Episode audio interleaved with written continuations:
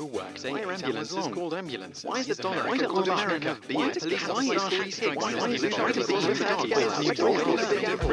always Hi, welcome to Weekend Wise, the weekend's version of the daily knowledge podcast from todayifoundout.com, where we answer one of life's big why questions. Why cutting onions makes your eyes water. Onions, along with many other plants in the allium species, garlic is another popular one, absorb sulfur from the soil. When onions are chopped, it ends up breaking cells within the onion, which release certain enzymes. These enzymes then react with the sulfur, creating amino acid sulfoxides. These, in turn, create the highly unstable syn-propanethiol S-oxide, which is a combination of sulfuric acid, sulfur dioxide, and hydrogen sulfide.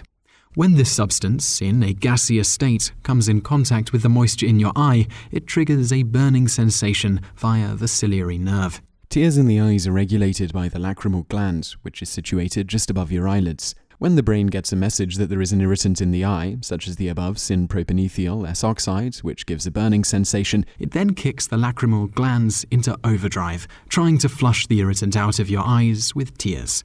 Cooked onions won't produce the same effect because the process of cooking the onion inactivates the enzymes needed to make the syn-propanethiol S-oxide, so you can safely chew the cooked onions without getting teary-eyed.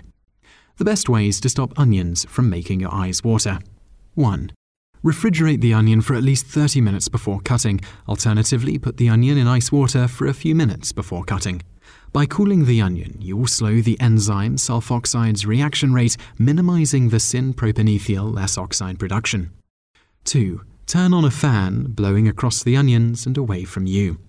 3. Run water over the onions as you cut them. The syn-propanethiol S-oxide that causes the irritation is water soluble, so can simply be washed away before having a chance to get in the air. 4.